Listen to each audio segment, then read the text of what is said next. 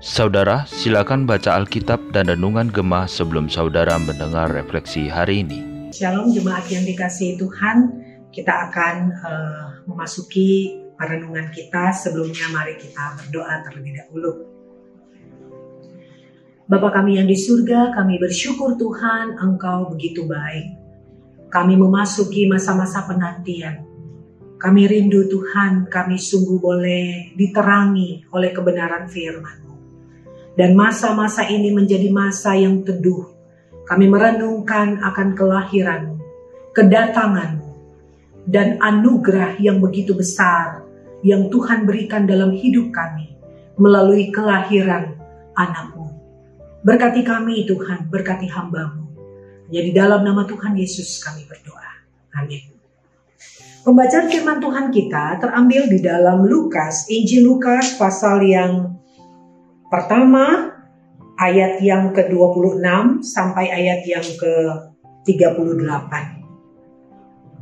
Lukas pasal yang pertama, ayat yang ke-26 sampai ayat yang ke-38. Demikian firman Tuhan. Dalam bulan yang keenam, Allah menyuruh malaikat Gabriel pergi ke seluruh kota di Galilea bernama Nazaret. Kepada seorang perawan yang bertunangan dengan seorang bernama Yusuf dari keluarga Daud. Nama perawan itu Maria. Ketika malaikat itu masuk ke rumah Maria, ia berkata, Salam, hai engkau yang dikaruniai, Tuhan menyertai engkau. Maria terkejut mendengar perkataan itu, lalu bertanya di dalam hatinya, apakah arti salam ini? Kata malaikat itu kepadanya, jangan takut, hai Maria, sebab engkau beroleh kasih karunia di hadapan Allah.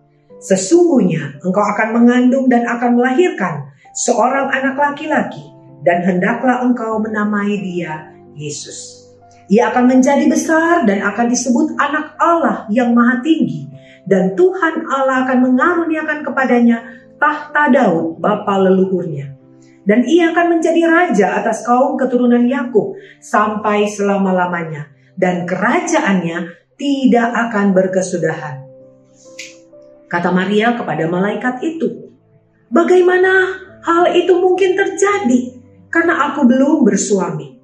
Jawab malaikat itu kepadanya, Roh Kudus akan turun atasmu dan kuasa Allah yang maha tinggi akan menaungi engkau. Sebab itu anak yang akan dilahirkan itu akan disebut kudus, anak Allah.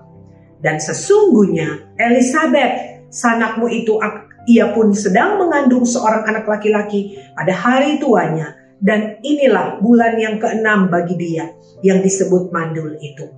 Sebab bagi Allah tidak ada yang mustahil. Kata Maria, sesungguhnya aku ini adalah hamba Tuhan. Jadilah padaku menurut perkataanmu itu. Lalu malaikat itu meninggalkan dia. Bapak Ibu yang dikasihi Tuhan, di masa-masa kita sedang memperingati Natal dan tentunya di gereja-gereja di tempat kita pelayanan pasti kita akan sangat disibukkan dengan berbagai macam kegiatan acara dan tentunya di sana akan melibatkan uh, panitia ya. Nah, yang menarik sekali yang saya suka perhatikan adalah demikian. Biasanya sebelum kita menentukan um, atau membentuk kepanitiaan, tentu kita pasti akan memilih ketuanya dulu, betul nggak? Ya, siapa kira-kira tahun ini bisa menjadi ketua panitia di Natal? Dan sering kali juga saya temukan adalah gini. Ketika ketika kita menentukan, kita memikirkan oh kira-kira si A begitu ya contoh, si A yang bisa menjadi panitia di tahun ini.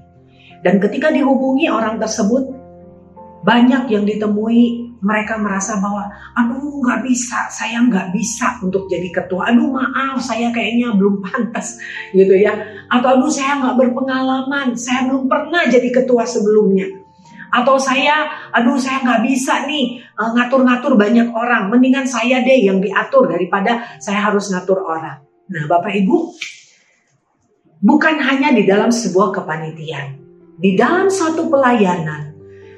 Di dalam suatu pekerjaan bahkan ketika kita di sebuah perusahaan, di kantor atau apa pun itu.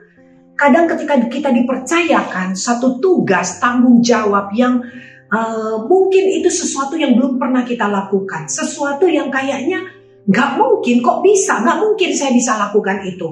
Apa ben, apa bisa saya bisa melakukan mengemban tanggung jawab yang sebesar ini?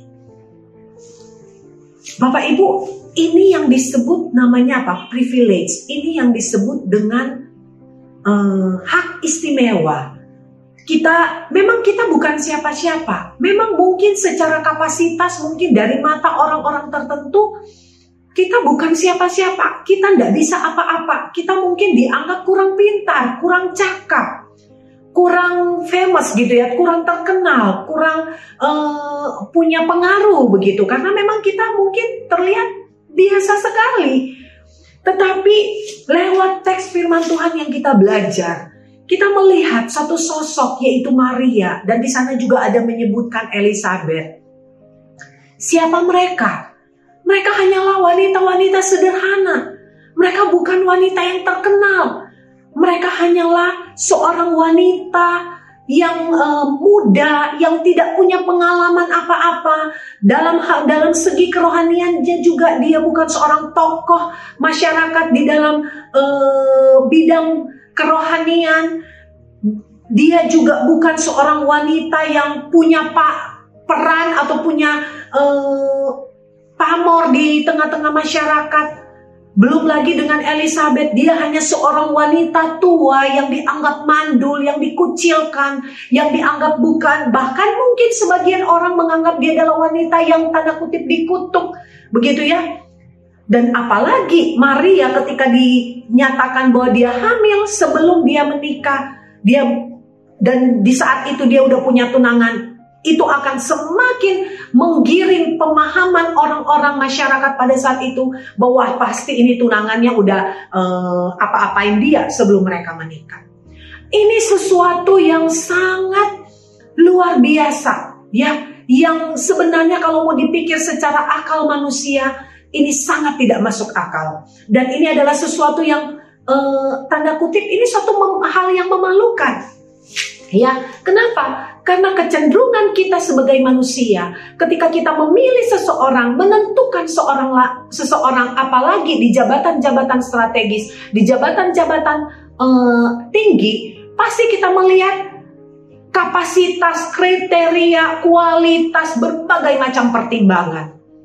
Tetapi di sini kita belajar bagaimana seorang dari wanita-wanita yang sederhana, yang biasa, tetapi memiliki hati yang takut akan Tuhan, memiliki hati yang hidup berserah kepada Tuhan, mengandalkan Tuhan, hidup beriman sungguh-sungguh kepada Tuhan. Justru mereka lah yang di Natal ini diangkat oleh Tuhan, dipakai Tuhan luar biasa.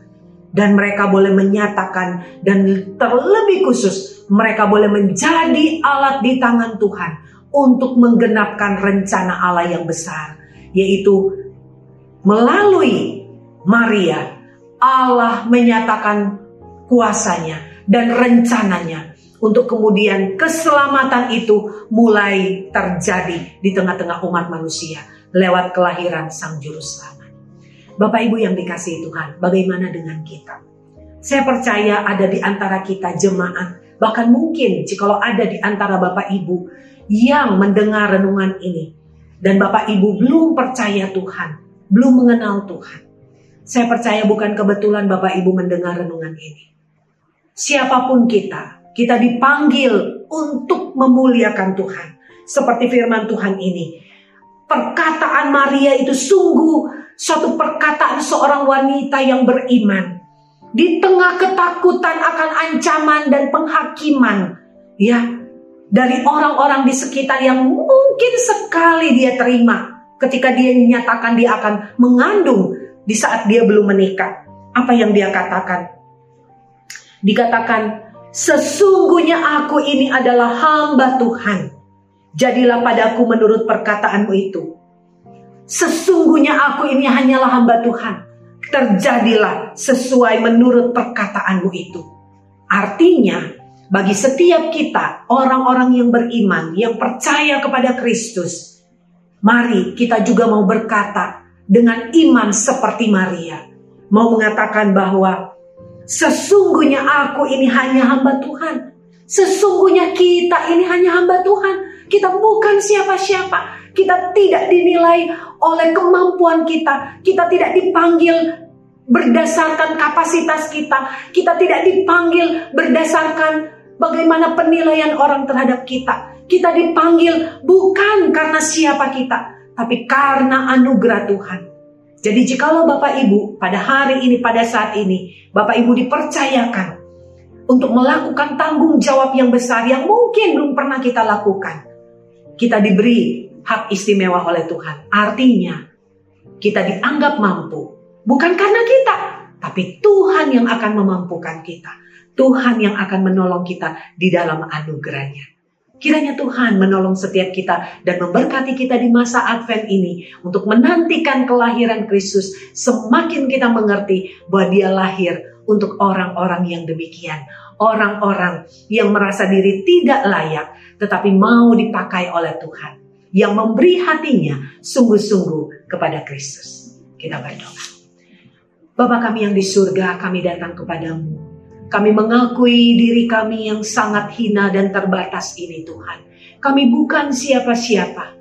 Tetapi jikalau Tuhan mau pakai kami, jikalau Tuhan mau beranugerah di dalam hidup kami, untuk menggenapkan rencanamu melalui hidup kami yang sangat terbatas ini Tuhan, kiranya Engkau berkenan memakai kami Inilah hati kami Tuhan, inilah hidup kami.